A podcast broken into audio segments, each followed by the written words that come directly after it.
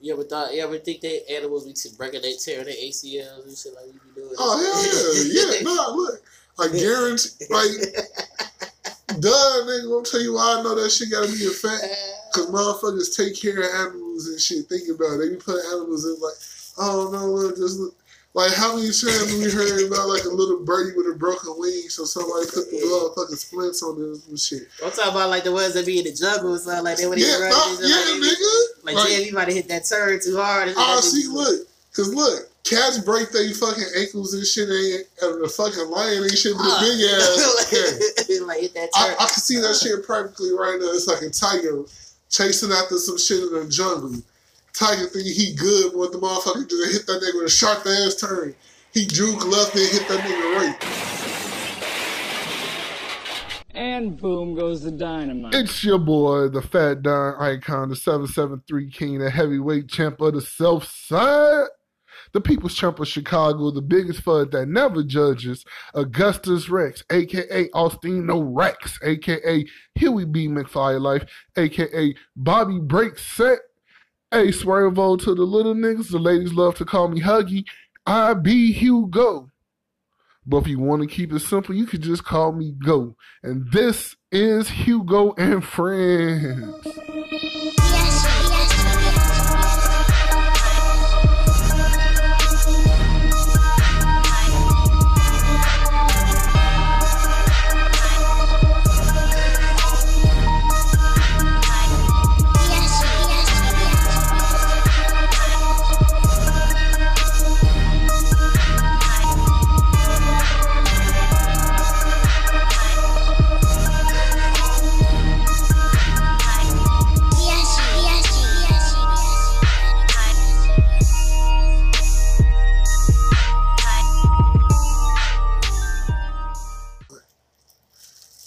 Sup world?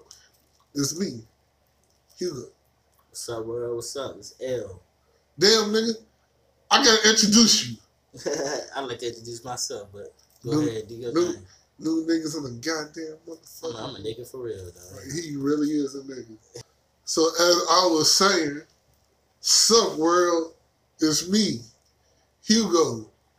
And on tonight episode of Hugo and Friends, I don't even got a friend no more. He a fuck nigga. this is L, the sportsman. Sportsman, what's up? Typical sports guy. Nah man, fuck you, nigga. nah, G, fuck you and your introduction. Nigga wanna come through, fuck up my shit. Nigga, this is my show. you, you run it, yeah, you got it. Nah, nah, you too calm for me now. I don't even trust your ass. The fuck up, Els. How you been, my nigga? I'm just chilling, man. I'm been trying to stay out of trouble, you know. Living life the best I can. Nah, it's hard to get over your ass. Y'all ass be low key, quiet as fuck. I'm surprised you was able to do this show how busy you is. You know, I like to support somebody doing good things and trying to, you know, do their thing. So that's when I pop out. I appreciate it, G. No, like real talk for real though. I'm out here trying to do this shit. I'm gonna get famous. Niggas gonna listen to this shit like L, the sportsman. Ain't that that nigga that really just be on ESPN giving his opinion on some nigga shit? Yeah, the, the first guy that ain't really had no background to do it, that just popped up out of nowhere. This gonna be your resume right now. I hope so. Like no, like, also for real shit. L, the sports guy. I'm I'm doing this for all the sports guy in the future. I'm taking that. Like he's the sportsman. He's Yeah. the sports guy. He Yeah, he's you. Sportsman. I was gonna, I meant to say this shit off the cuff, off the mic, and I probably should say this shit later on in the episode, but fuck it.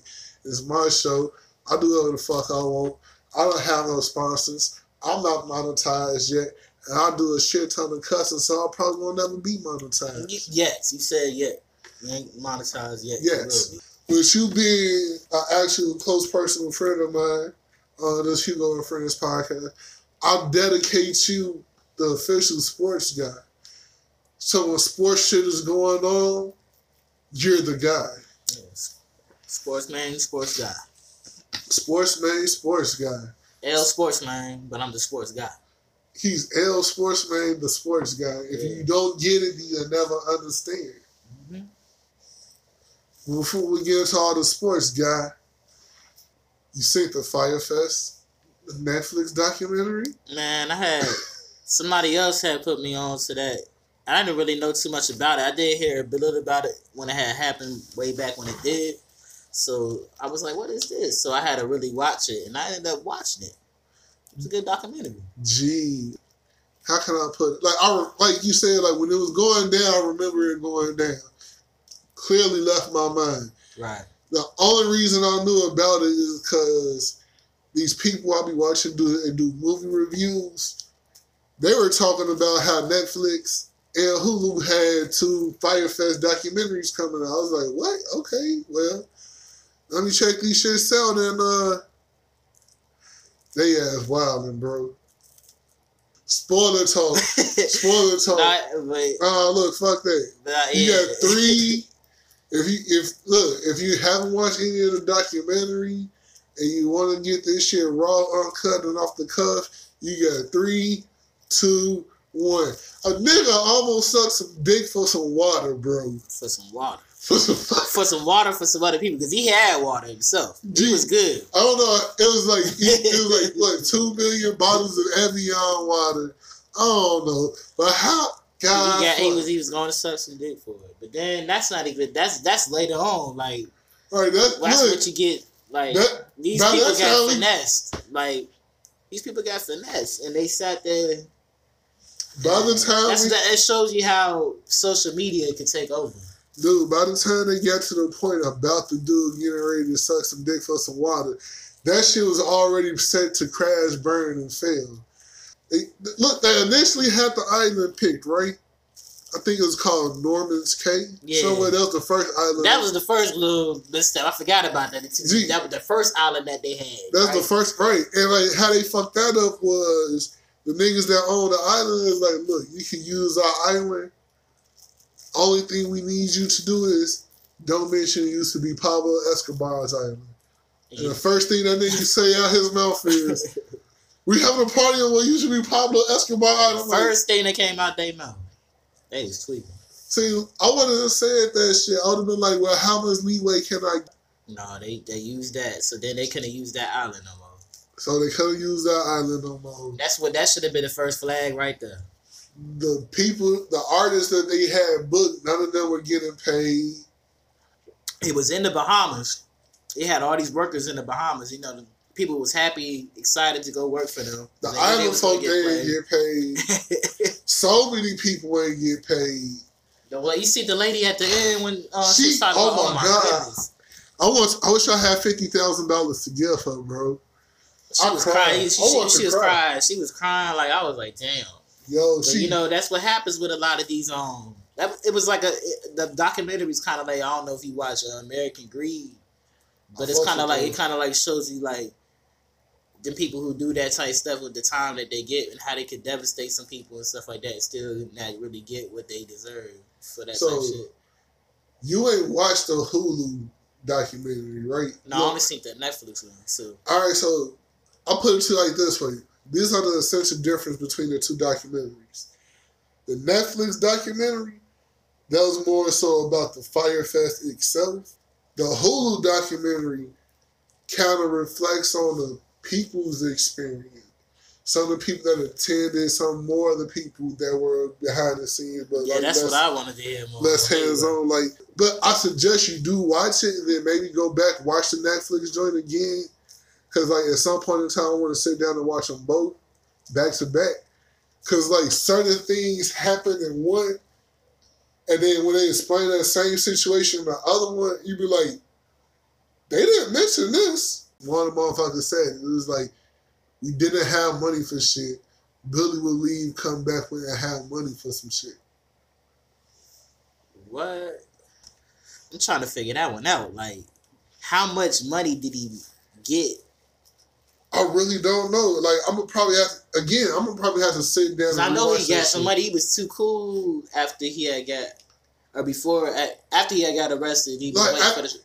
After cool he got hell. pumped off, he came right back out, started cool as chilling in the chilling. penthouse. Yeah, he was chilling. Right. He knew everything was smooth. Now he was dumb as hell for um trying to um sell bogus tickets Yeah, but like that's pretty much the same scheme that he ran from the demo. Also, Yeah, that's what he's pretty much doing from jump.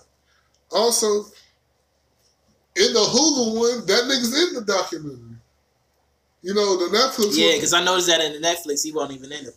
Netflix one they ain't got Billy, but He just talked to him on they the got phone. Billy. His homie had talked to him. The uh, the guy from the bah- uh, Bahamas. Listen, I'm telling you what's so fucking hilarious about that shit. How at the end of the Netflix documentary, the dude from the Bahamas, he get a phone call from Billy, right? Right. Tell me why at the end of the Hulu documentary, Billy girlfriend get a call from Billy.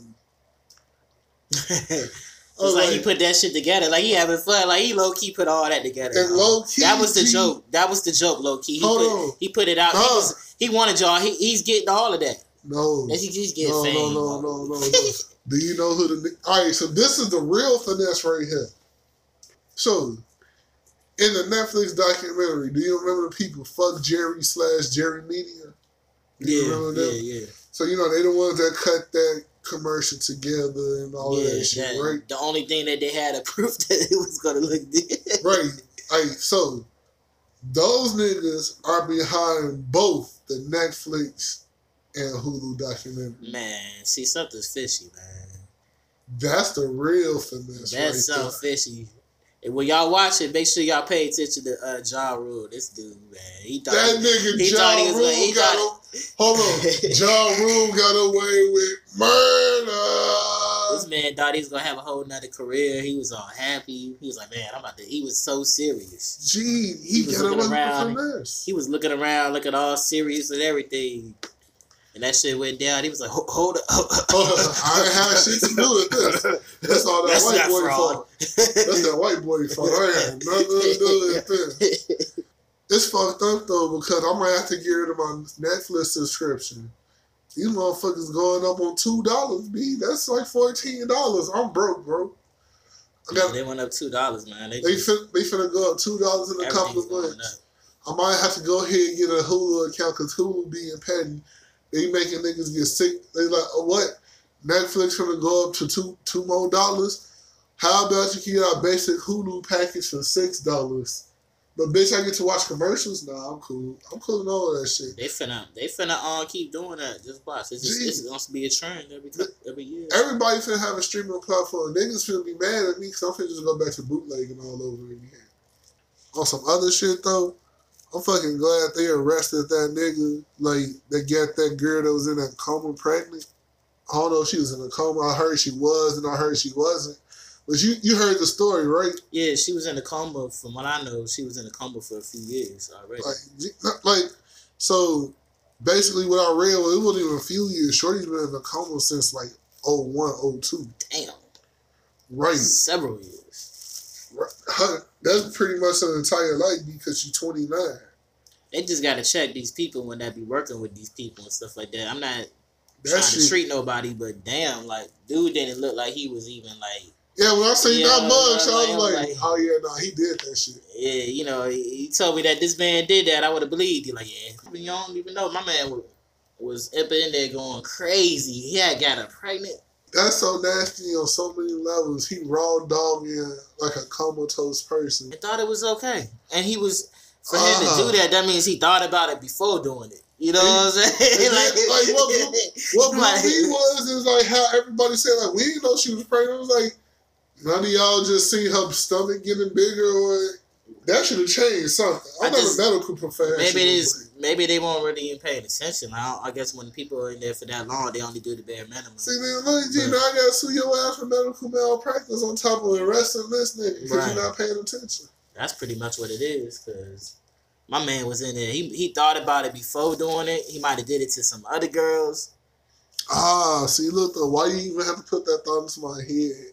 Because you're right. He probably, I doubt that's the first time. Nor, Right? Come on, look at. And if they didn't arrest him, I doubt that would have been his last time.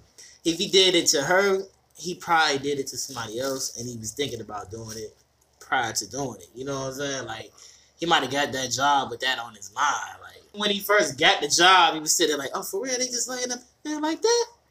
Ah, ah. and she ain't for the fight back. Oh. Oh, ah, ah, ah, stop. Ah, all right, ah. His Ah.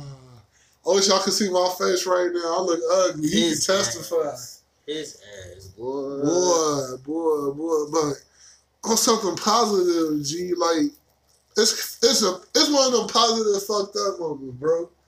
So there's this superintendent somewhere down in Indiana. Her name is uh Casey Smitherman. Smitherman. she was arrested recently, G, and released from jail. She got arrested because she claimed one of the students in her district was her kid so he could get some medical help. Dude was like sick as fuck. I forgot what was going on with him.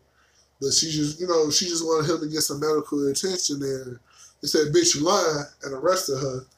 But I guess because it was like some good deed type shit, they hit her with a slap on the wrist. And as long as she don't get arrested within the next year, they just gonna let her ass off scot free. I think you know the law is the law when it comes to that type of stuff. So, you know, she got the what the law came to her, but But don't you they think know so- it was a good. It was for a good deed. You know what I'm saying? So I'm like, but don't you think sometimes the law need to be changed? Because like, I find this akin to it's similar to situations, in my opinion, a mother will lie about the district the student is in, the Uh-huh. kid goes to, just so they can get to a better school. right. Oh shit. I don't live over there, but my best friend, auntie, sister lives down the street from me. We just got to change the system so that a person wouldn't have had to do something like that, so, so that the um, you know, um, the child could get the right medical treatment that they need, regardless of what you know what I'm saying, regardless of how much money they have or what type of situation they got going on. A sick child is a sick child or whatever. So, but the law is the law, you know what I'm saying. So we live in Western civilization, and it's never gonna be right for for certain things, and you know. I don't even know how to describe this. A positive, somber note. The city of New York has to pay out to the family of Kalief Browder three point three million dollars after he had committed suicide for being wrongly incarcerated for an umpteen amount of time. Like for your, those who are listening, Kalief Browder, he had went into jail at the age of sixteen. Rikers Island under the suspicion of stealing a book bag. You know, him and his friend, he pled not guilty and he had to stay in there until he could prove his innocence. Some things occurred while he was in prison. He had to spend majority of his time in solitary confinement. Eventually, he was let out at the age of 22, I believe. You know, he tried to get back into society but two years later, after his release, he committed suicide and over a book bag, man. My man, that was like what six years of his life gone over a book bag. Right. And some of these stories like that, you know what I'm saying, it's it's unfortunate that he had to take his own life because of what happened. And, and I'm happy to see that New York, the state of New York or whatever, whoever paid their family, recognized that and 3.3 million, that's a that's a lot of money, you know. It is, but But you can't bring him back though. right, I'm like Nothing can bring him back. You can't you, you can't put money on a life and So, you can't pay for time either. But like if he was around, you know, if he was around to see the three point three million, then it's one thing. I'm like, I, I can't get that time back, but I only think if he was around, it wouldn't have been no money. I think that's just them trying to give, you know, something, and they recognize it. But you know, there's no amount of money that could ever bring, you know, this the pain, the sorrow of a family. But I'm happy that they did something. It was a good thing that they did that. The wrongful imprisonment. That's what they gave him the money for for wrongful imprisonment. uh, Or how did they? How did he get the money? For, did they just give him the money, or they, was it was there a case going on? they made the case that his imprisonment led to his suicide. Okay, okay. That's the fucking justice system in a handbag right there. You know what I'm saying? Happy, you happy his family got some money for that. That's horrible. That nigga Kanye West is suing Jay Z. What the fuck, bro? Ten years ago, if I would have told you Kanye West was gonna sue Jay Z, would you have believed me? Nah, because uh, at 10 years ago, I probably, well, oh, nah. About 10 years ago, I didn't really know who Kanye. I, that we we knew we, we were still in old Kanye mode. Exactly. You know what I'm saying? So look, you would have to never believed that. you would have to ask some questions like, wait, what, What? led to this point? So what is he suing him for? Basically, Kanye West is suing Jay Z because he said his production, his lyrics from Blueprint moving forward help revitalize, rejuvenate Jay Z's career. You can sue somebody for that? He's trying. I don't know if he can. If you can make a case, maybe.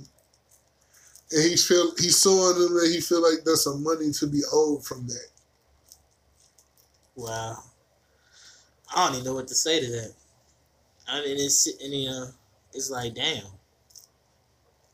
Yeah. You know what I'm saying? But Jay Z can say the, the same thing about Kanye. I was like, gonna say like if, if I was gonna say if we want to play that game, Jay Z just got to say Kanye, you wouldn't have a career if it wasn't for me. like if I if my career was revi- revitalized because of you, it's my career. So I wouldn't even be you if it wasn't my career. right, there would be no Kanye. There would be no Kanye if you didn't revitalize my career. Right. So you know what I'm saying? Like I Actually- would still be Jay Z at the end of the day because I was always Jay Z before and Actually, after. I don't know, G, because around that same time before Kanye started fucking with Rockefeller hard, he was damn near cash money, G. Did you know that? Who Kanye? Yeah, Yeah, yeah. he was damn near. So, like, oh, man. Can you imagine the world we would live in if Kanye West was blood? He was working for uh, Birdman. That would have was so- never lasted that long. Gee, I'll be so confused. Shit, we don't know. Now, look, I'll be so confused because I'll be sitting right there going, like, Kanye, baby. he's from Chicago. We ain't got bloods in Chicago. Come on, Kanye. This is, And, and we look, said Kanye, baby. It's Birdman. Woo! Yeezy. Woo! Weezy. Kanye. Oh, gee. Fucking Cardi B landed a residency in Las Vegas. That's quick. Mm. I'm. I applaud Cardi B. Like, she just living her best life, man. I don't know the details to it, but uh, the I- I fucking applaud uh, the, She- she's living her best life. I ain't mad at that girl, man. The- Let her do her. the Palms Casino down there in Las Vegas, the Palms Casino Resort, they opening up a new amphitheater out that way called Chaos, spelled with the K. And you know, amongst Cardi B, G-Eazy, and Skrillex as well, they all setting up some residencies over there. So more than likely, it's probably like during a certain time period after the year, Cardi B has a definite ten shows that she's getting paid to do there in Vegas, and damn, nigga, that's love right there. Like, yeah, Cardi, that's what she wanted to do though. When you see her on them little TV shows, that wasn't really what she wanted to do. That's why she stopped doing that. She was like, I'm, once I got my, I stepped on this to get this little rap career going. It's on. she And wants to upgrade she- her she lifestyle. Like I ain't mad at her at all.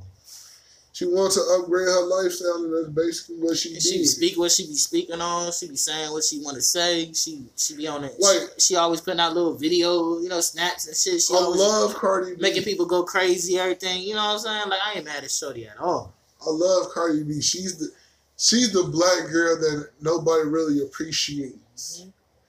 Is she loud? Yes. Is she eccentric? Yes. But she's also smart, yo. And she smart. She ain't she ain't no fool. She's She not play them little games and stuff to be on. She that's why she played them little games. right. She put them little videos out, and you know what I'm saying, like back in life. She know that she gonna get some attention from it. She know exactly what she was doing. She's She very she she she's smart. She's smart. And I, you know what I'm saying. I ain't mad at. her. She gonna take she she gonna take over. Hey, yeah. So Cardi she, she B, when you listen, going. She gonna keep going. Watch. So Cardi B, when you listen to this episode in the future, please ignore my last episode when we was talking about the city girls and uh, y'all trying to figure out who up in that video gonna go for the 40 ball. We know you ain't gonna go for the 40 ball, Cardi. I love you, Cardi. So when you listen to this shit in the future, this is the episode you need to be listening to. Not episode number three. Nah, Cardi, Cardi, one of them girls that's gonna make you think that she gonna go for the forty ball. And But then she gonna end up- walk away with four with forty thousand Right. on your goof ass. Nah, You like she right gonna like, double no. your shit. You, y'all done got some weed and everything. You don't realize that this she's a finesse me. Right. I thought I was. And you still ain't you, getting no you, ass. you happy? You you happy? But like damn. Look, you ain't getting no ass, but you happy you took the getting no number down ass. and everything. Like damn. Uh, and since we sticking that way on the East Coast anyway, shout out to Nas. He got like three hundred and forty million dollars because he he invested into a tech company called Pluto TV. I believe that's what it's called. Viacom bought that bitch and Nas got that loan money. That nigga Nas invested into Lyft before that shit was popping, and he invested into Genius.com back when it was still called Rap Genius. That nigga, man, he's he's smart out here. Yeah, he had to do something to keep up with Jay Z. You stupid. Shots fired. Hey. Blocker, blocker, blocker. Hey, you know I can you know I can actually do that shit now. oh, yo. I figured out how to edit shit in this bitch. Uh, I told y'all on episode one. I'm gonna figure out how to do this shit. This is episode four. If you listen to episode three, you was like, damn, this nigga editing skills got popping. Wait till like episode twelve. I'm gonna have chandelier noises. What's a chandelier noise? You gonna find out in episode twelve, nigga. Uh, uh, give me a give me a bookmark timestamp right now. uh, uh, uh, uh, uh, uh, one hour, uh, four minutes in. That's when you're gonna hear a chandelier noise on episode twelve of the Hugo and Friend podcast. Why did I do this to myself, G? now you just put pressure on yourself. Unintended pressure on yourself, but That's some positive shit for Nas. And on some sad shit, that nigga Tekashi Six Nine, his ass may need a new lawyer because the lawyer that he currently get, I guess that nigga was working on the same case for some other niggas in Tekashi's group that get arrested, Chip Crippy, Chippy, and Shotty. So, and the judge didn't know about that shit. So that might be some like evidence tampering involved. All them niggas may have to get new lawyers in the long run. All that shit fucked up. G. just, just make this is like stuff doesn't make it even longer and shit. But he's already in that jam already, and I don't wish bad upon nobody and nothing like that, and anybody go to jail. But like, damn, that's you know, Oh, right. I don't wish prison upon that's why nobody. you don't be out here acting a fool. Like I ain't forgot about him coming out here trying to disrespect Exactly, Chicago G. That's that. the thing. You know Like, what I'm saying? You be a humble person, you know. That nigga was living out his dream, man. He wanted to come out here in Chicago, see go to where his favorite rappers was. Agent Orange 45. That's the name I like to call him. Agent Orange 45. Like it? I think I might copyright that. Agent Orange 45. Agent Orange 45. Double O 45. Like, nah, G, we can't call him Double O because Double O would make his ass sound cool. You gotta call him. He's already a cool. Like, nah. You can get the fuck off my show. I'm gonna do the rest by myself and answer all these things like you. I would change my voice. I'll become smooth as fuck out of nowhere. Get the fuck. We got the government hmm. shutdown saga continuing, kind of, sort of, but not really. It's on hold right now, you know, until February 15th, but that's only if they can't come to some type of agreement. A temporary hold. I mean, it's a temporary, you know, unfreeze another shutdown. That way, niggas can go ahead and get that back pay because motherfuckers been working for like a month and some change without getting paid. So who's really being affected most by this the shutdown?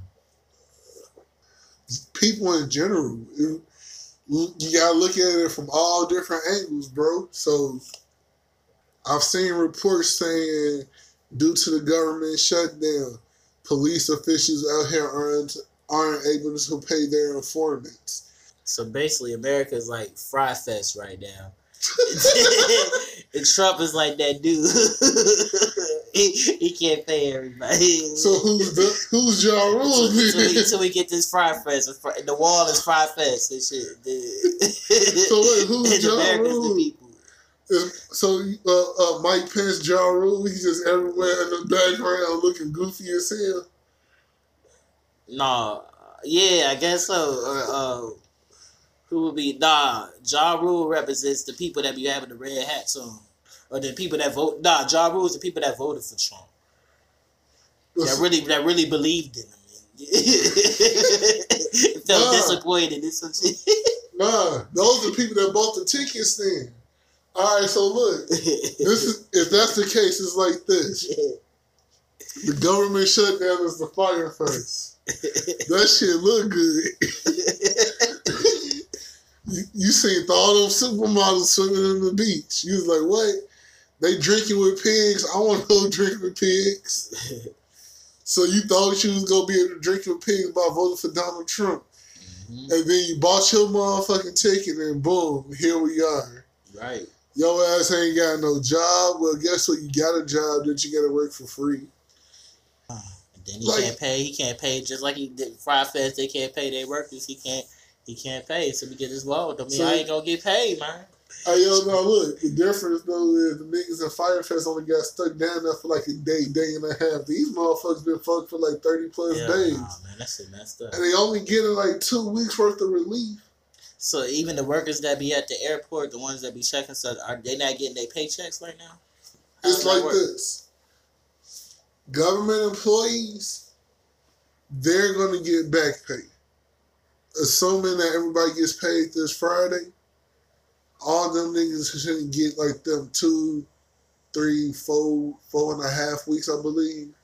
It is worth of back pay. There's a legitimate opportunity that somebody's about to get a check sitting on like seven, eight bands. But if you were a government contract employee, y'all niggas is not getting none of that shit. They only get paid when the shutdown isn't going on. Damn. So when is it gonna be a good time for me to go to California and try to bring some of that weed back on the plane? Nancy Pelosi ass said uh, that if they don't come to like a solution for this shutdown, that Donald Trump can't have a State of the Union address.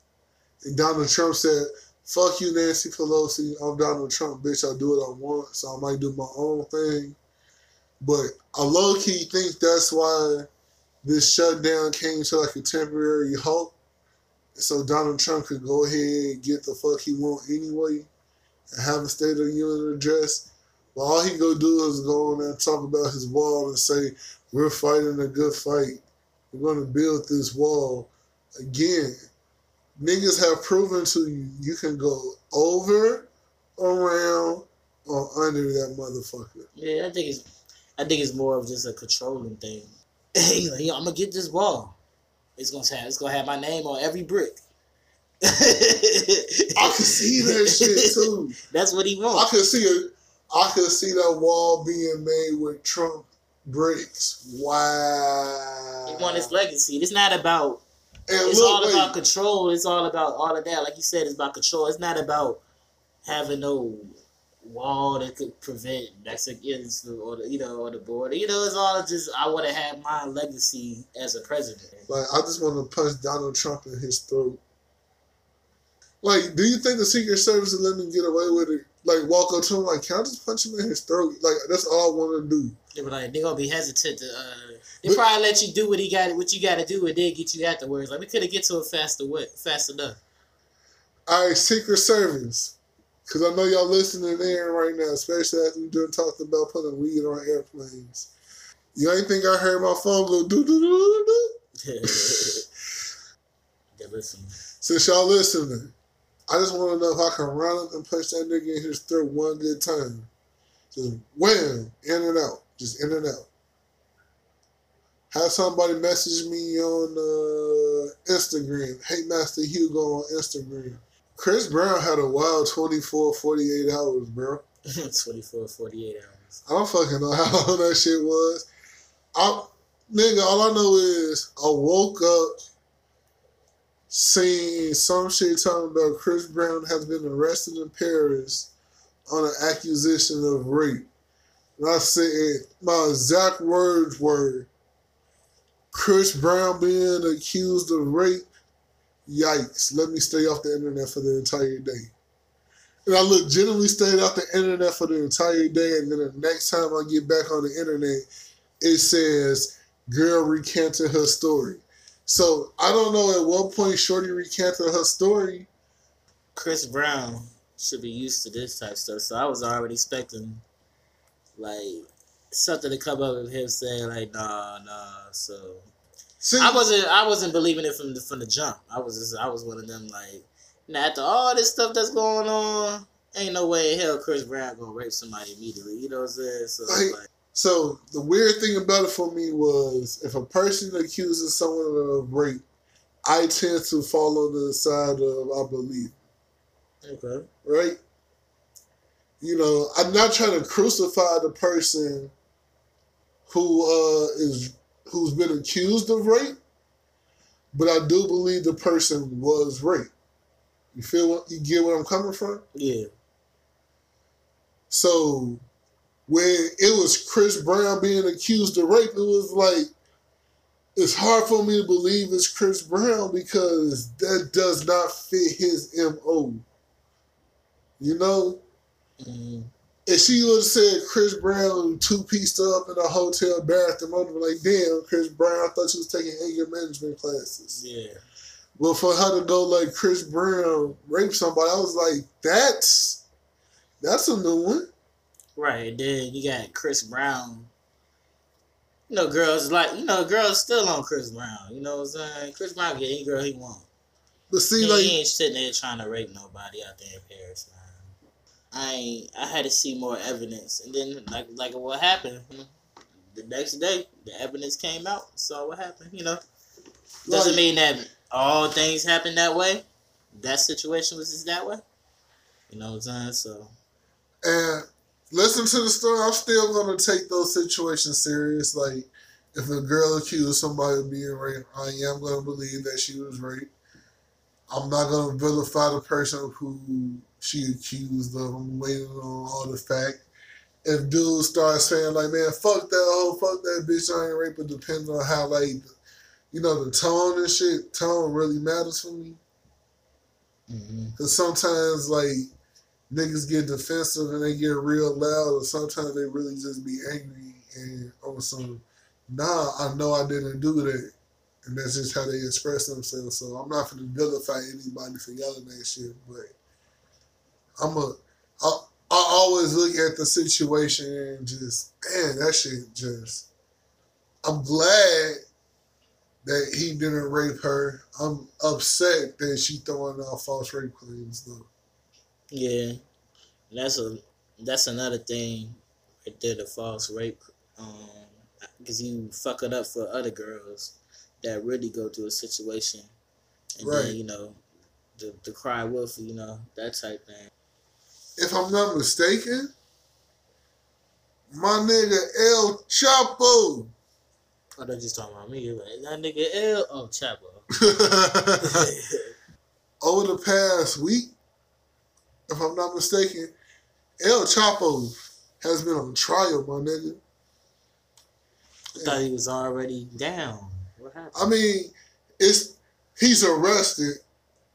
They have him. They have him in custody, but the trial is now commencing. wow. Okay. So there's, now the trial's going on. Okay. Niggas is flipping. Oh, they telling? I'm niggas is doing gymnastics, They, bro. they ratting?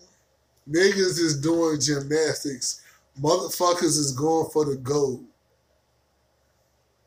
So the first dude we have is Damaso Lopez Nunez. Okay. He's cur- he's currently facing life in imprisonment right now. He was one of El Chapo's lieutenants. Okay.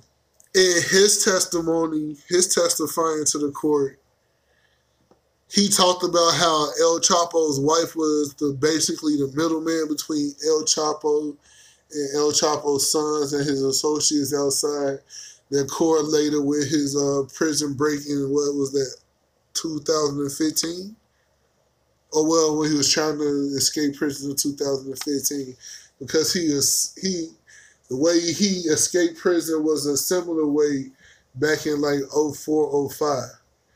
So he talked about how his wife was talking, helping trying to correlate that to happen. Mr. Nunez also claims that El Chapo's sons had killed a reporter named Javier Valdez for reporting on infighting amongst the cartel after they told him not to do it. He's just out there, just letting everything, letting all the business out there for reduced sentence. You, you facing life. The article that I read said he pounded on his chest right before he gave a testimony. Somebody asked him why did he did that. He said because I love this man. Talking about El Chapo, but he said I had to think about I'm choosing my family over him. And my thing is, when you snitch, you still get like 60 years, G. Your ass is damn near. This dude that's snitching on El Chapo right now is 55. Oh, so he's not going, well, yeah. So. And he's not going to live when he get out. He's a snitcher for no reason, basically. Huh? Hey, that's the code. I mean, that's the code some people live by.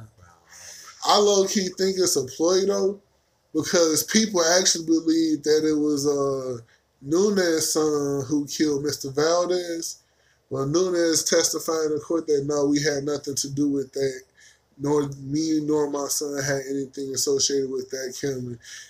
And the reason why they killed him was because X, Y, Z. So maybe that's the truth. Maybe that's a lie. Maybe he don't want to implement his son into some shit. You know, like maybe that's the other thing right there.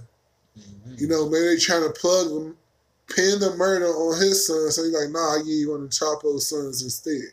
Yeah, we don't. Yeah, we don't know what the what, what's going on in the background. So. so you know, he probably said my life is over with, but if I could keep my son from spending the rest of his back here. Mm-hmm.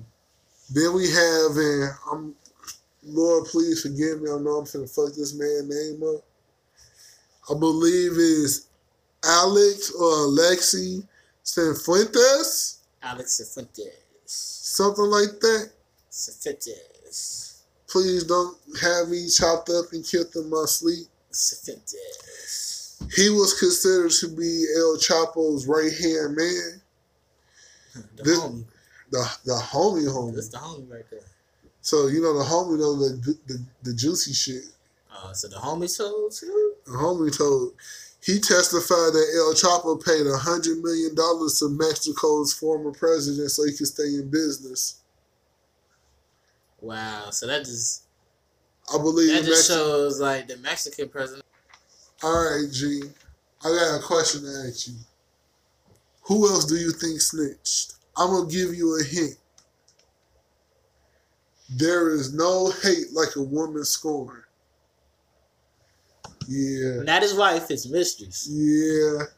You know, yeah. you know, you know what it is. You know, the girl wanted she want that position. She ain't never got that position, so now she got that opportunity to you know, to get back and you know what I'm saying. She she's stabbing him right now. So That's, it's always that that that girl that can't get that position. Guadalupe Sanchez Lopez. She's also testifying. I believe this young lady is 29 years old. She's facing a minimum 10 year sentence for a cocaine conspiracy. Oh hell yeah, she's snitching. She she young. Only 10 years? She's like shit, I ain't finna go to jail. Right, you know, she young, 10 years. In hope of a reduced sentence, she's testifying about how she used to oversee some of his marijuana plantations and launder money on his behalf claiming that she feared for her life, hence why she did these things and these tactics. Of course. Of course, she feared for her life. Of course. Of course. While smoking that weed. Of course. she also had some roles in like some political positions. I ha- I forget what they were. She's like, gonna be feared for her life now. Like, gee, not like she had some legitimate roles in some political positions. I really should have had that shit brought up.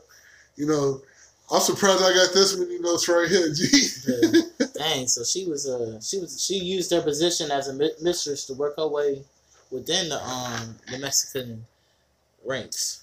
She got herself up in positions in his cartel. Got herself up in positions in the government. I bet he was definitely using her as an informer. I don't know how deep she worked into the polit the the her political field, but maybe what if she was like a roundabout connection to the president That's how he was trying to get that man them hundred M's. And you know who else snitched on El Chapo? Who? El Chapo himself. Dang, he told him himself. He did it in a roundabout way though. So the man was paranoid.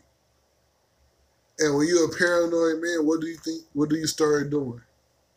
Well, you uh start worrying about stuff that don't matter. I mean, yeah, G. And since he now he's paranoid, worrying about things that he that shouldn't matter. That now he's really concerned with. He's worried about maybe people are trying to betray him. Yeah. So point fingers at the wrong people. not even that. So what he started doing was setting up wiretaps and video surveillance around a bunch of his uh, business dealings, and the IT guy got rounded about up in that entire situation. And yep, they got you know just audios and videos of him trying to put headouts on people and Damn. discussing money and drugs and That's why I be trying to wonder, like, when people be having them security cameras with they they do illegal shit themselves. I'm like, how does that work? Because like, if, you, if so for some reason you go down for something like that, your security camera's gonna have all your illegal activity on there. He's already facing life in prison. That's another thing I don't get about some of these people snitching. He's already facing life in prison. Y'all just gonna give him more life? I, I think some of them would just be having some some extra extra on them or something like. I ain't like I ain't like something that you did to me back when you was first fucking around or something like that. Uh, you know what I'm saying? I ain't forgot about what you had did to my son. Type shit. You know what I'm saying? You left him outside that one day. You know what I'm saying? They just be trying to get back at him. Get back at the man, all that little jealousy and envy and all the little things that they had. He's already down. He's already. Why you telling me more information? What is it? I think they just. It's, it's a lot of other stuff going on. We had somebody that big and powerful. They controlled a lot of people. You know what I'm saying? So. They wanted him. They got him. They finna bury. They finna book this man, G. Yeah, G. That just shows though. Like, think about it. His- One of his top lieutenants, his quote unquote right hand man, and his side piece, and his paranoia. That's what's really taking him down. So what? What does that tell you? That tells me when I become a drug kingpin, keep my paranoia to a minimum. You really can't trust nobody, man. I mean, you can't. You just can't trust nobody. You can't. You can't trust. You can't pillow talk. Your homie gonna turn on you, and your homie gonna turn on you. Moving right along, Meek Mill and Jay Z and several other multi-millionaire and billionaires launched a program recently that's geared to help those with unjust probation parole sentences called the Reform Alliance. Because you know we all know Meek Mill famously got released from prison last year, and he was serving uh after he uh, broke his parole violation for popping a wheelie, entertaining the kids, and he was on a ten year parole violate. He was on a ten year parole anyway. That's that's ridiculous, G. So he came out talking about how he wanted to fix the the unjust system in this way, and I'm glad that you know him, Jay Z, and all these other guys are banding together to make this happen. I'm happy they are too, because you know I know a lot of us, either if we ain't ourselves, we got a friend or something that that was touched by the justice system in a, in a bad way, and then they had a, uh, come out with probation and all of that, and then end up going back. And you know how that shit go, man. And- Right, getting popped off on something Right. bullshit like nigga got a speeding ticket and they didn't even know about it. Now they gotta go back to jail. Right, and then that stuff goes on, and that's just the way keeping control of people. Man. But I don't mean to deflect, but what's this when Jay Z started hanging out with Meek Mill and they becoming homies and shit? Gee, when Meek Mill went to prison, niggas go to prison and lose friends. Meek Mill went to prison and made friends with millionaires and billionaires. How does that happen? Sometimes they say you go in, you talk to the right person, huh? You must have talked to the right person. I mean, cause look at the situation. He did something when he was younger. He copped the plea because he was like 19 at the time. 19, 20. He, you know, some young nigga shit. And they gave him a 10 year probation. He wasn't going to get off until he was 30 something. That's that's just horrible. And like, there's several people that's out here walking around with the Meek Mill thing. Yeah. It's just Meek Mill is famous and has the money to actually bring some light to it. So he's using his platform to help those that were in situations just like him. Is that what got him his Jay Z's respect? I mean, remember, as soon as that nigga got out of jail, the first thing he did was hopped on a private helicopter and met Robert Kraft, the owner of the 76ers, and that nigga's Yeah, a I saw billionaire. that. I saw that. I saw that. Like, your first move out of jail is meeting the owner of the 76ers. I think too, uh, social media played a lot into that. Um, people who probably didn't know who Meek Mill, or what was going on with the situation, found out about it. And, you know what I'm saying? Again, that's a celebrity right there. A lot of people don't have that opportunity. That's why I'm glad that he's taking this chance and opportunity to use his celebrity for that. But I salute Meek Mill. I salute everybody that's involved with that situation. And man, he, he, he go to jail, pop out on some stuff. Huh? Man, G, like I know a few niggas that get out the joint and go straight to business, and like I applaud all them niggas that do. Let's just make it that we don't have to go to jail before we do that. Let's, let's, let's take that step now. Right, let's get on business first before jail even becomes Yeah. the, the option. I like to call this time period of the year, G, like the little sports bubble. Because we got three major sporting events going on. This, well, not three major sporting events, but you know, we usually get two things going on congruently with the Super Bowl and the NBA All Star Weekend. Yes. Usually happen like a week apart from It's each a other. magical time of the year for some people. Some people. Some some, people, people. some people are mad right now. Some people are upset. I, Well, uh-huh. as a Bears fan, I'm sorry, Colin Kaepernick, I disappointed you. Like I was boycott. Listen,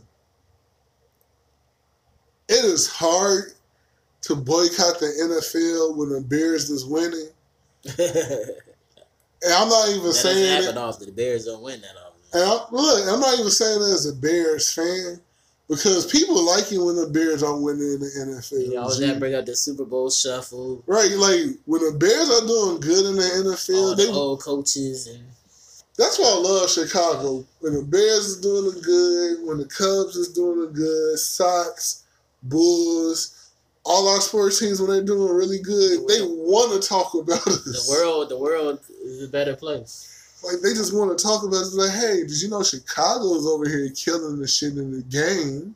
Before we get into the NFL stuff, we had a boxing match last weekend, if you want to call it that. I didn't even see it, but I heard about it. Broner and uh Pacquiao. Yeah. But before we get into that, let's talk about some NBA shit. The All Star break is around the corner. We're about what two, three weeks away from the All Star break. Yeah, usually around Valentine's Day weekend. So you know that means we only another two or three weeks away from All Star break, away from the trade deadline.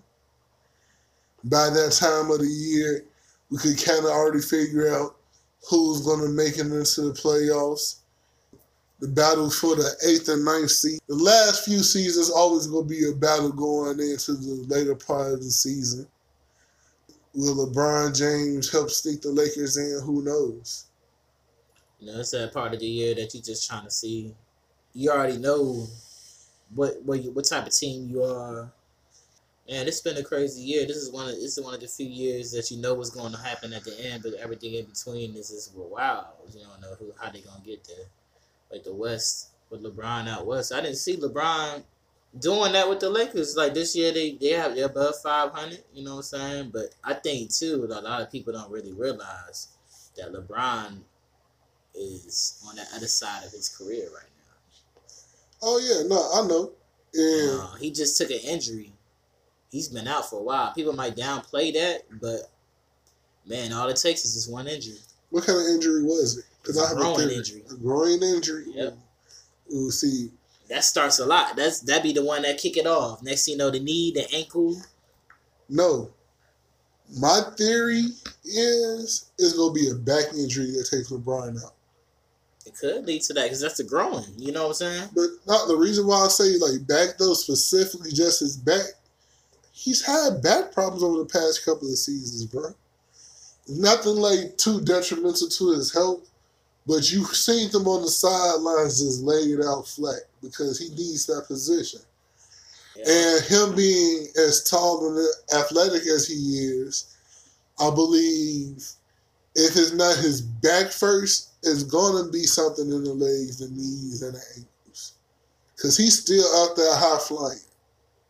He needs to slow down on that shit. Yeah, I mean, he's he's on the other side of his career, and um, he's gonna have to adjust his game. You know what I'm saying? And another thing I feel shocked is like, damn, LeBron is still LeBron right now. We watching we watching Dwyane Wade doing his fair, fairway uh farewell uh tour. In his swan song years. Yeah, yeah. we looking at uh, Carmelo Anthony getting tossed around like a Dude, man. So you know these guys came into the league with LeBron. LeBron is he's an injury away. You know what I'm saying? like it's, it's, it's yeah, it's starting to become the it's definitely starting to become the end of the LeBron James era of the basketball. Mhm. He's not the best player in the league no more, in my opinion. I mean, we still want to give him that title. He's still one of the greatest basketball players ever. He's gonna go down as one of the greatest basketball players of all time. He's not the best player in the league right now. I think James Harden is. So you think that James Harden getting MVP this year? Yes, I do. I think James Harden will get the MVP this year. James Harden my pick for MVP this year as well. Yeah, some of the stuff he's doing right now is something people ain't did before. You know, when you start saying stuff like that, that's when you you got to give credit due. You know what I'm saying? Um, James Harden. I always felt like when he first came into the league, he had that that that stuff. He had that it that a lot of people don't have. That that game, that that old man game. Like I'm the one. I'm the one that come to the league, and I'm I'm, I'm gonna run this team. I'm not gonna be just somebody that's here and I'm just gonna be this nice guy. You know what I'm saying? I, I'm happy he was able to leave that situation in Oklahoma City and go to Houston where he could be that number one factor and show that you know what I'm saying. But coming out of college, he had that. He just needed a team that was gonna fully let him flourish because, you know, everybody loved that dynamic of him, Russell, and KD, but he can only play basketball with one ball. Yeah, and that's what their problem was. And then Westbrook, I was never really a fan of Westbrook. Not not personal. I, I ain't love talking about Westbrook. personal. But as a basketball player, like I hate those guards that do everything and then you know it takes everybody out the red rhythm. Then you want to pass the ball to somebody. And you're like, man, you ain't passed me the ball the whole game, and now you want to pass the ball to me in a minute left in the game, like we used to do Kevin Durant. To Russell Westbrook's extent, I feel like now he's finally found how that could work for him. Because he still does everything in the game, but he's not doing everything as much. Yeah, I think he's. I think this season he took a step back. I think it, his injury might have had played a part into that. I felt like this season he came with an approach that I'm gonna use my teammates a little more, and I'm not gonna grab every single rebound and I mean, all of that. Look Right. at their dynamic for their big three, and I like the way they're doing it. It's uh Steven Adams right down there in the post, so you know he got your big man who's gonna he's he's arguably their best defender out there, you know, on that end. He he's rim protecting, he's blocking, he's getting on board, so you know Russell doesn't have to be down there battling as hard for the boards. And quiet as kept, Russell kind of conceded the scoring to Paul George. Hey, Paul George is having himself a season. And real talk, that's kind of what Paul George just wanted to do. Like when Paul George was on the Pacers, he was their best player, everybody looking for him to be a leader. You just because you're a really good basketball player, good scorer, and things like that, you don't necessarily want to be the leader. Russell wants to be the leader. Russell doesn't mind going in there on some. They're gonna win. They're gonna lose because of me. Paul George just want to put up 25 points a game, and Russ is giving him that opportunity. And now it's down to the point where is if they need that last minute bucket, Russell doesn't have to take it because he could pass it off to Paul George, who's had a good rhythm going all game. And because Russell's in the mix, he can go ahead and take the last shot too. And then uh, another good pickup for them was the uh, the guy that the little guard that was from Atlanta. Uh, Schroeder, Schroeder, Schroeder, Schroeder, he's German. I think he's yeah, he's- something like think he's a, uh, from the a German national team. Um, But um, No, that was a talking good uh, pickup for them because it kind of takes a little pressure off of Westbrook. I can take a rest. I don't got to bring the ball up every time. Right, and good guard to help lead that second unit, Yeah, help he- relieve some stress on the on the court the and then they can time. play together at the same time too. Right, you know, put him at the guard position. Now Russell could play the two. hmm And then also have Paul George on the court with them too at the same time. It just gives them more of a uh, flexibility. So So like, I do I do recognize Westbrook has took a scale back this year. Um, as far as like now I gotta do everything. I need my teammates to be on points for me to win the championship. and like the bench isn't that bad either. I need my teammates to be on point. I felt like he used to bypass that when De- Durant was there. Uh, you got your number one scorer in the league, lead scorer in the league, two years in a row. You you you jacking up more shots than him. I mean, look at it right You now. know, and you, as a guard, you gotta you gotta be able to lead your team and have everybody in the rhythm. And I think that's why they used to lose and have like mishaps at the end of the games. You know, I told somebody years ago, if Kevin Durant had the what Russell Westbrook mentality, KD will arguably be the best player in the league, no doubt about it. I want to argue with that with that with you. And um, I think Kevin Durant, even though they was talking about he took an easy way out, I'm like I don't even see it like that. I think he went to a team that fits his description. Like he's the best player on Golden State. You know, Curry's good. He's a great shooter. He's probably one of the greatest shooters ever. But Kevin Durant is the best player on that team. All that flows around him. That's a perfect situation for him. You can say whatever you want and all of that. He saw that. He saw that before, and that's why he went there. It's real interesting because we both get uh, James Harden is our MVP candidate of the year going on right now. But Right.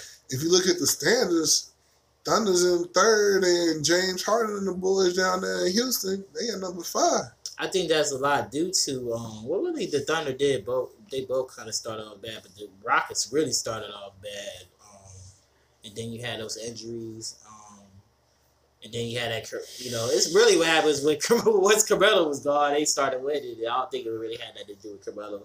I think it was just maybe they felt bad that they let Carmelo down. They was they underachieved in the beginning of the season. And they just now, I think too, I think too, like with Chris Paul, like Chris Paul's not there.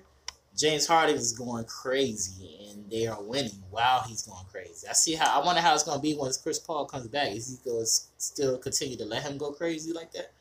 See, I like Chris Paul with James Harden, but James Harden by himself has been proven that he could just go off and make things do. Like, And Austin Rivers was a great pickup. He's playing his role. I'm not even an Austin Rivers fan, but man, it's hard to be an Austin Rivers fan. Yeah, I'm not. I'm not an Austin Rivers fan, but he's actually playing. He's playing his role with Houston right now, and it's helping James Harden. You know, and I'm like, that's different than um Chris Paul. I'm not saying Chris Paul isn't a great. You know, Chris Paul is gonna go down. You know, a great player, but I think somebody that could help. That I wish that might been, you know, that would be a good player for on them is uh Derrick Rose. Oh man, If he went to Houston and played that little role that Austin Rivers is playing right now, D Rose is most improved player of the year or oh, comeback no player question, of the year. no, one question, no question. Most improved player of the year, comeback player of the year. You can't say six man because it really what happened was Teague was injured, so he was starting. That's what got him those reps. Like, but Derrick's been on this tear ever since last the playoffs last season. Yeah, You know, ever since the playoffs last season when he scored those buckets and he, you know, what I'm saying he let out that yell like ah, he's been on, he's been on fire. I'm glad to see my man Pooh back here. You know, and fuck all you fake Chicago niggas saying D Rose is back. I'm like, nah, I remember some of y'all. I've been pulling for him. I just knew that he had to adjust his way. But really, right now he's doing what he was doing, what he could do if nothing ever happened. If he would have ever faced those injuries, this is who he he would be at this age in his career. Of course. You know what I'm saying? Like He- dropping thirty. if he never had some injuries, I believe he'd be better than what he's doing right now. Mhm. But the fact that he's doing this and he's doing it on a consistent basis consistent. shows like, oh, we may not ever get MVP roles again, but there's a chance that we could get superstar or at least star D roles again. And I just want him to go to a team that's gonna be worth something again. Like that's why I said Houston would be a good situation for him, or the Spurs, or something like that. A team that's to value him and a team that's actually going to put effort into winning. put effort into winning. He could just be out there trying to compete for a championship again. Like Minnesota ain't. Well, you know they they they turned this corner once they got rid of Butler. But you know, Minnesota, uh, where, where they where they at in the standings in They the um, they eleven, G. They No. they still at the bottom. you know, and it is what it is. They uh fired their coach. Thibodeau out. Yeah, so Hoiberg might be back in there. Why That's did crazy. why did the Minnes- why do the Timberwolves want to be the Chicago Bulls so bad? Uh, y'all, y'all see how we looking right now? They want Hoiberg to um, run the organization and might be a coach again. we spent some time on the West. What about the East? Anything coming out the East for you? I could tell you right now, everybody thought the Celtics was going to run run shot through the East. I said that's not going to happen. And I think the Celtics need to um what's going on with the Celtics is they got too much talent. You know, you can you can have too much talent and you don't have no identity. yeah, no, that is an issue. We got too many good players and not and those young guys. They want they want the ball, but they're not getting the touches. Everybody needs a lot of those players need the touches to uh, be able to um flourish. And I think what they need to do is trade some players and bring a veteran in that's going to play those roles. Like you need those role those those playoff role players. And maybe they could play a re- they could trade some of that talent and bring some of those role players, those those championship role players in there with, around the talent, and then folk and then have a have an idea what you how y'all want to win. Is, is this person gonna be the leader this night or something? You need to have some type of option. You know what I'm saying? Like some type of a go to you know situation. Like who's the main person? There should be Kyrie or Hayward. It should be one of those two, but it doesn't seem like it's going to be that. Tatum is a great player coming up, but he's not. He hasn't. He's not there yet. You know. Um. You know, you got Rozier off the bench. You got Jaylen. You know, Like- that's a lot of that's a lot of action. The Celtics are in just a, a beautiful disaster because, like you said, they have too much talent. I think. Um. You know, they they probably don't want to do that. They Hayward should be that out there and out. Uh, I don't know. Yeah, I could see him being an odd man now. Tatum just took over that that small forward, that guard, that wingman. Um, I don't. Yeah, I wish I knew how much money they had on the books for Hayward, but I think his contract. They probably had to hold on to him for another season to make that, you know, for people to actually want to pick up Hayward. We'll we'll see how they finish off at the end of the season. Uh, the Bucks though they're they're leading the East right now. Yeah, the Giannis up here, he doing his shit. I think the the Bucks is there, but the, the thing about the Bucks is that they have a real good team. They have a real good team. Um, Giannis, their best player, is in the shooter. Repeat that again. I didn't hear you. Giannis, their best player, he's not a shooter. He is not. Imagine the day he actually learns a jump shot. That's scary. If that happens, If that happens, he's working on it. I mean, LeBron was working on it. LeBron got a serviceable one. It's serviceable, but he still misses free throws. I mean, are you mm, all you really do need is just something serviceable, something just keep them on their toes. I mm-hmm. mean, he's he's not gonna be a Steph Curry. He's not gonna be a he's never, Klay Thompson. he's never gonna be a He, shooter. he he's not gonna be no Damian Lillard. He's not gonna do yeah, that. he's never gonna be. But it, he's definitely a scorer, and he could just learn how to get just a solid. He doesn't have to shoot threes. Threes definitely going to help, but if you just get him like that nice mid range, fifteen to eighteen foot, just going on something. That's what he's gonna need because if you're gonna be a go-to player in the fourth quarter, you know you're gonna trust to give you the ball when it when it's all said and done. You can't just ram through people in the playoffs. You know you're gonna be able to have to shoot, you're gonna be able to go to the free throw line and hit them free throws. And if your best player ain't gonna be able to do that, you know, you might take the L. Now, So, the Bucks, I don't, you know, the East is kind of funny, you know. I said the East is gonna be wide open. You know, it's kind of funny. I'm not a fan. I'm not a, a believer in Philly. And you know, they get they got the they got the you know Philly ain't got no shooters. right. And then to make it worse is that they have no bench. Mm, They have no bench at all. Like once you take those starters out, once Jimmy Butler goes out, once Jimmy Butler goes into foul trouble, trouble, or this person get, um gets into foul trouble or something like that, it's over with. So I'm not. I really see Boston coming out of the um the East, or maybe I really Toronto. You know, um Toronto, see, Toronto's funny to me. Like, I'm not surprised to see what Toronto's at because, like, over the past couple of seasons, they always ended up in like the, you know, the, one of them top positions. Right. You know, good season for the Mhm. playoffs. But Kyle Lowry and DeRozan these last few seasons, but it's like you trade DeRozan for you traded DeRozan for Kawhi Leonard, and their Kawhi Leonard is slightly better than DeRozan.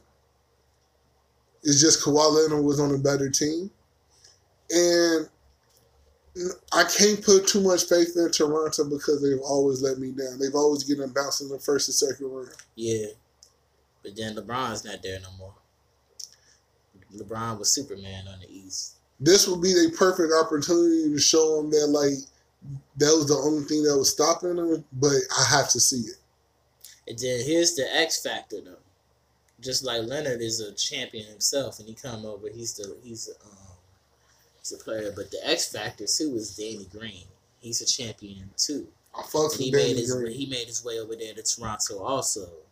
And his expertise and veteran, you know, skills or something is gonna play a part in the playoffs. Now you know who's been a surprise for me. I don't know what I thought they were going to do, but the motherfucking Nets. Oh man, they Did they're the hottest team in, in, in NBA right now. Like coming into the season, I don't know what I thought they were going to do, but I definitely didn't think the Nets were going to be on my radar. But now I'm like, whoa. I mean, uh, Bulls like to always give it people, but then Weedy, you know, he's been playing great off the bench like a starter. Um, but my man's what's his name? Um, started- Russell? Yeah, Russell. Um, he's grown up. He's shown what he was always a a player coming out of high school. He was all he's just who He has to get that maturity. Yeah, he's he's who he's who he's supposed to be. Like you know, like you said, he he's matured. Um, He found himself in a good got a, they got a situation. big in the man down there. What's his name? Allen. He blocks every everything that comes down there. Um, he has blocked every every. Uh, he done blocked Giannis. He done blocked LeBron. He done blocked any big man that came in there and try to any person that came in there trying to dunk on him. So, what's your predictions coming out the East and the, uh, and the West? Like, all the way through, who you think will be in the finals? Okay. Um, the East. I would say um, Boston. Say the East, Boston probably come out on top. Mm-hmm. Um, my dark horse out there, uh, out there would just be um the Raptors. Are they gonna show this team? Are they gonna be that team that's that? What can we say? LeBron's not here no more, so I want to say I say Celtics, but I want to be surprised if if the Raptors is popped out as you know what I'm saying. I'm gonna say Celtics coming out the East, but my dark horse is actually I'm gonna just go on a wild ass limb here and say the Nets. Not that I think they're gonna get far. I think they're gonna just be exciting. And they can make it to the second round. They met my expectations. Okay. You think they're gonna turn turn that corner this year? I just mean, think they're gonna be exciting. show the, you know? show up at the corner this year. you know, right? You know, like they they may not go around the block, but at least everybody can know, like, oh shit, their mama let them off the porch now, Oh, they're here. Brooklyn is a team now. right? You know, The Brooklyn is a team. The Brooklyn Nets is a team again. right? G, So it's, we're going to the West now. yeah. So favorite dark horse coming out the west. Now the West it gets it's really crazy. Um, of course, he, you know, can we just move Golden State out the way? I mean, Golden State. That's a that's a given, and I, that's an easy Yeah, choice. so, so I just want to move them out. All right, we just move right. them out the way. no Golden State. I mean, if Golden State, for whatever reason, just fall off the planet, and now they bottom d- dwellers. Now it gets complicated. All right, so I'm a believer in that that having that star player in scoring. So yeah, I'm and the team that was there last year. I'm in Houston. Houston was right there. Um, I believe they they got that. They have the. They know what they want to do. Like in the beginning of the season, you know, they had like a little. They was trying to co- combine Carmelo. I think Chris Paul was there too, and uh, I think they know what they want to do. Even if Chris Paul, when he comes back, I know he can fit in there. He's one of them type guards who you know can fit in. But they know what they want to do. The the uh, the players on the side, they know what they do. From um, what was my man's name? Uh, just everybody that's involved in that situation. Tucker, to um, they know what they want to do. And I feel like that's why Houston they've been there, they're gonna be there. And a dark horse as far as that goes, um, my dark horse would be Oklahoma City. A dark West- horse, O- Oklahoma City. We- Westbrook, um, he's he- like I said before, he feel like he's you know he might be mature enough to to do the things that he got to do as far as distributing the ball to Paul George. That's why I say Paul George is is playing really good basketball right now. So I'm, you know, they got a little squad, they got a bench, they got a little team. So I want to see what they finna do. See, it's funny because like I feel that same way, but in reverse. Like, remove Golden State out the equation. I got the Thunder coming out the uh the West because like like I said, if we remove Golden State out the equation, that'll be the perfect opportunity for Russell to show his maturity level into the league. From Paul George to show like no, he wants to be there, that he fits into the team, that all their machinations and their schemes on some. No, yeah, we started off rough, but this is how we're going to do it. This is what we're doing. This is how we make it work. And my dark horse would be the Houston Rockets due to their injuries. You know, yes, James Harden is going off like a man, man. Yes, I still get him as my MVP candidate, but when people start coming back on the team, how is that going to affect his rhythm? Right, and that's a big thing. And you know, even though the Lakers are at number nine, we really can't count LeBron James out because he's still LeBron James, even though he's on the back end of his career. Yeah, I just think the Lakers. I, I see them losing. I don't think they have enough on their team right now to um, get in the deeper rounds in the playoffs, even with LeBron being there. But I did forget to mention this is a sad situation. Really, my dark horse would have been the uh, Indiana Pacers coming out that East. They've s- silently put together a good team and a good season, but unfortunately, their best player went down with a season injury, Mm. season-ending injury to his knee. Mm. So um, yeah. that was tough right there. So hope he gets back on that court. Good to see him get him back on that court again. On to the fight of the century that nobody, that everybody knew how it was going to end. Pacquiao and Broner. I, I didn't see the fight. I knew Pacquiao was going to win.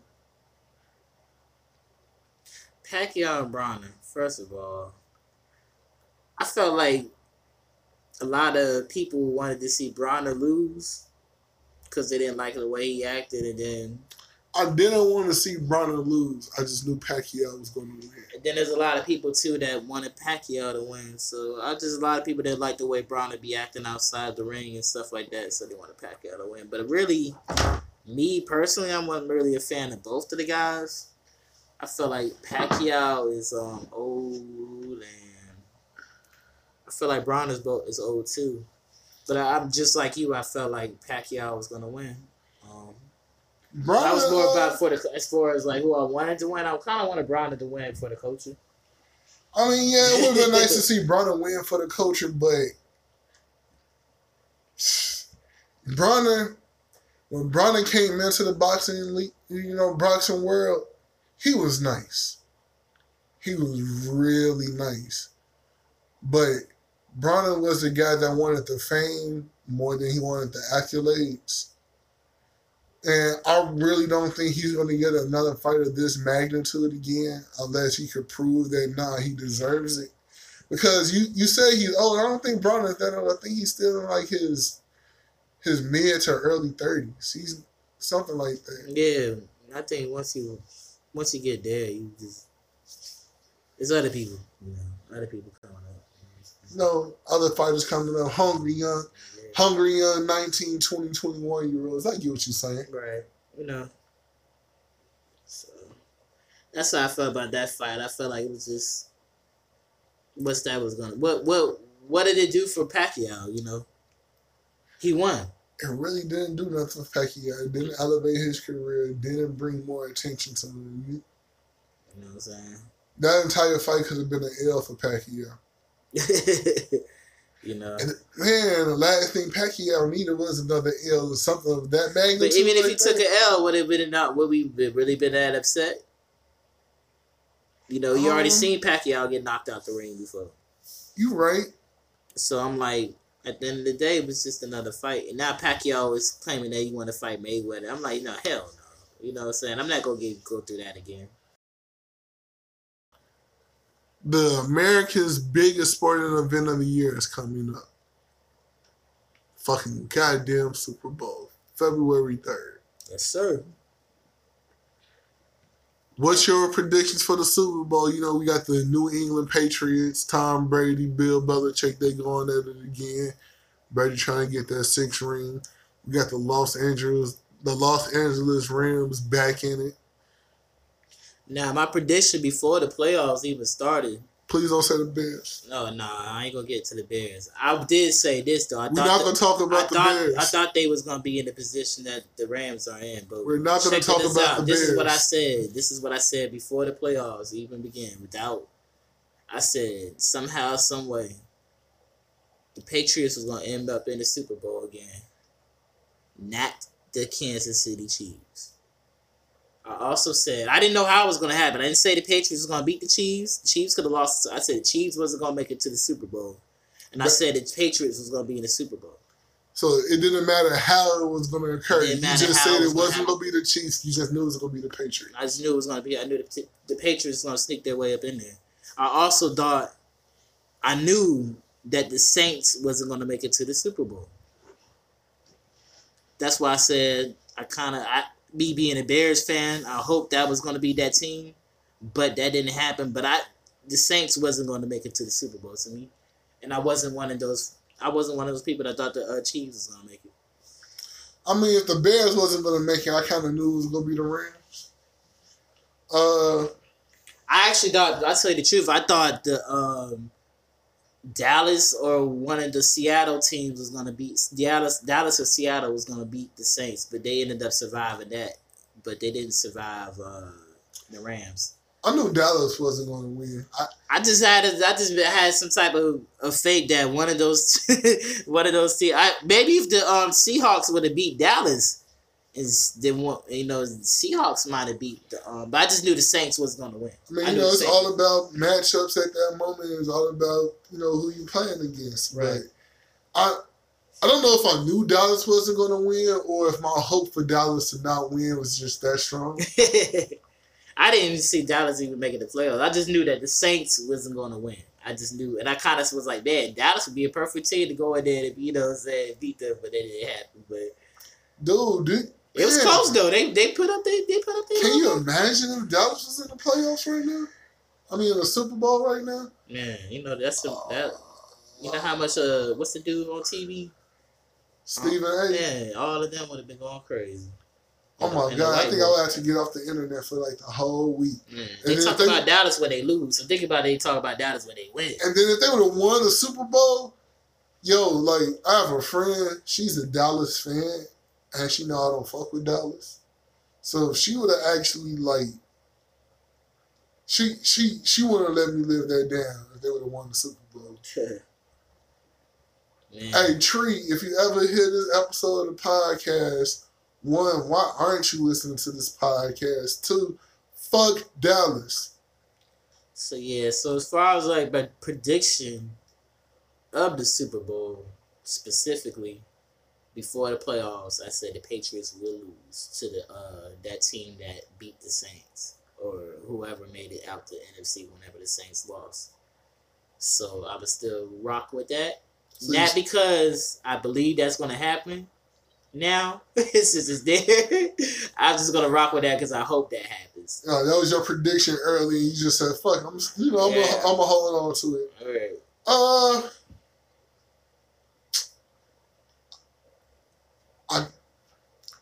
I want to see it happen, but I don't want to see it happen. The reason why I want to see it happen is because, like, you know, I'm kind of like a Tom Brady fan. Can't lie to people. Hey, that was magical what he had did. You, you kind of knew what was gonna happen too. You was like, damn, they they gave him more time. They gave him the ball with more time on the clock. Hey, you Tom Brady's just one of them guys you can't give the ball. What the Patriots has last possession and there's a minute thirty left on the clock. Y'all niggas fucked. So like you, mm. Like I so like I want to see it happen for that reason, but I don't want to see it happen just because I want to see something different. Yeah, You know, but is that something different? The Rams though, Jared Goff. mm, it's not the Patriots. Hey, uh, listen, listen. Let's. I'm gonna be completely honest with you. Once Cody Parkey fucked that shit up, I checked out. Yeah, You know, yeah. I think I'm still I'm still get the gut feeling like uh, like huh? I said we're not gonna talk about the Bears. I'm gonna hold on to that. We're not gonna talk about them. Huh? We're not gonna talk about them, G. Like that face Trubisky made. I still got that face now. Like huh? Nah, fuck that. Nagy face. What what Coach Nagy face. His face is the one I had. what? He dropped. He. Huh? Man, Your G. jaw just drop and never come back up. Like huh?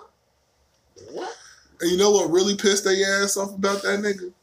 You know he went on Good Morning America Oh, and and talked about that. didn't like that. Matter of fact, they hired a. Was- they they just they they uh, hired a kicker today. Uh, they hired what uh, today is Saturday. I think they hired one on Sunday. I'm not Sunday. On Friday. Oh they shit! brought in they brought in some people, so then now I they forgot to hired yell out- today. I forgot to yell out the date. Today is uh Saturday, January 26, 2019. I am saying it at the end. I usually say it at the beginning. But like, yeah, they hired somebody, hmm and uh, You know, I think Parker Park what is his name? Parkey. Parkey, he's gone. he's out. Fuck that nigga.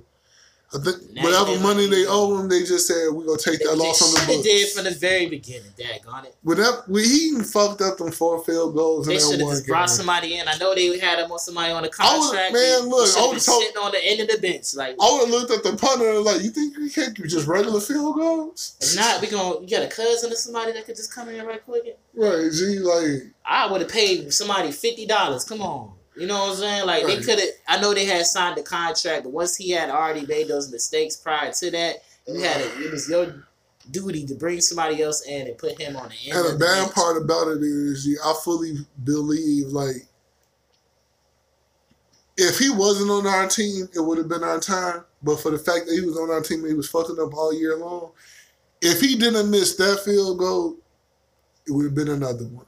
But yeah, but check this out too. You know what I'm saying? We just gotta.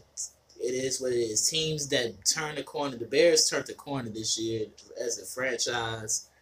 Um, they're exciting team to watch. They're good football again. You know, this is a, a, a, a team that we never seen before as far as offense or whatever. We have exciting defense. They turned the corner this year, and um, usually when teams turn the corner, you don't always win that first year, but just like the Rams, um, last year they were the Bears of this year. Exactly. This year they could they come to the Super Bowl. So hopefully, optimistically, you know the Bears take it a step further next year. I mean, if you really look at it, the games that we did lose were all games that we should have won, and it was all games that we should have won that came down to some field goals. Right, and then on top of that, can I ask you this question? When they uh, scored that touchdown, and you know they took that lead, did you see the Bears even having a chance to even kick a field goal at the end of the day? Man, look, when Trubisky did that little play and they got up the field, I was like, yo. So And then even for before that, the um the kickoff return for Cohen, they got him in position. You know, that's a good that fo- That's a good football team right there. You know what I'm saying? And I was already like, damn, they got to go all the way down there to even get the fit. You know what I'm saying? To even get down there, and they got down there. Not only did they get down there, they got another ball in there to even get even closer. right, they got some excellent field position. You know, I mean, it, it it's fucked up the way shit went, but that's the way the cookie crumbles. that's why you know teams lose that way and stuff like that. And you, sometimes you got to go through that heartbreak to, to to to know what it's like to to be there and to be like, all right, we didn't went through that heartbreak. We don't want to feel that ever again. And and let's just be honest for a second. If the worst of our troubles was a kicker, I'm glad it was a kicker. Mind you, we had some injuries this season. Not too many. Mm-hmm. That's another thing too. We didn't really bring up. Trey Burton didn't play that game. Our tight end. right. Um, You know, we took some. We we had some deans going in. Eddie We, Jackson was a Pro Bowl and uh, safety. He didn't play. Just think about that, that that the last touchdown drives for the other team. You know what I'm saying? Like Eddie Jackson would have been in there. You know what I'm saying? He's a Pro Bowl safety. Um, you know, just just little. And we was we was lucky enough to go through the season with no injuries, not a lot. And then we just at the end we caught a couple of key the ones that we had caught up with us. you know what I'm saying? So hopefully next season we gonna have a we have a real tough schedule next season. I mean, hey, I'm looking forward to it. I know the Bears But one thing I know it. about football, just because the team was good the season before, that you know what I'm saying, you don't gotta expect that. But we are, we have that foundation. So just because we looking at some teams that were decent last year, we can't expect that they're gonna be that same team this year. But hey, I'm, I'm I like we got a quarterback that brought us back there. You know what I'm saying? Put us in position. We got a franchise quarterback. right. I think We got a coach that loves the uh, the organization. We got our defensive identity back. and a defensive MVP. So Defensive MVP. You know what no, I'm saying? we're- So- it's looking up for the Bears. We just got to maintain everything going forward. Mhm, so- So, L man, is there anything you want to say before we get up out of here? Man, just be safe, people. Be safe out here. So the world's changing. It's getting real serious. Pay attention to what you be doing. You know what I'm saying? It's a spiritual world we live in. Pay attention to the spirits and stuff. And I want to thank you, uh, Hugo, for letting me have this opportunity to come on this show. Man, you're the official sports guy for the show. Like, this is funny.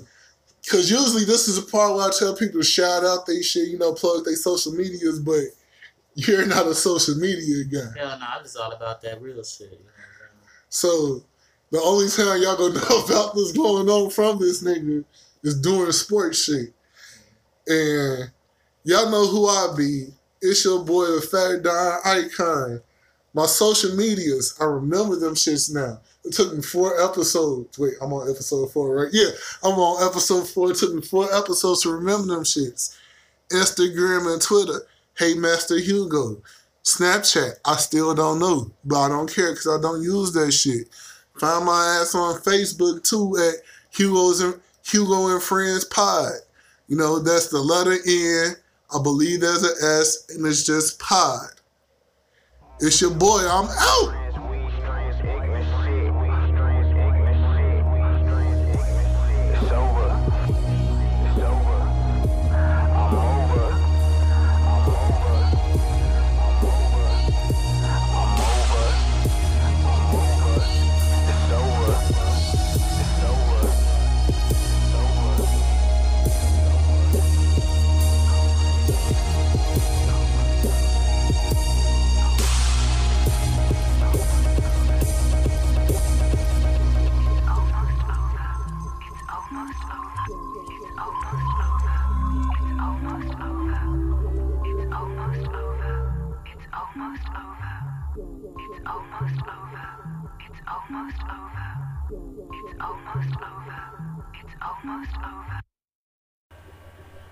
Rest in peace, Carlos.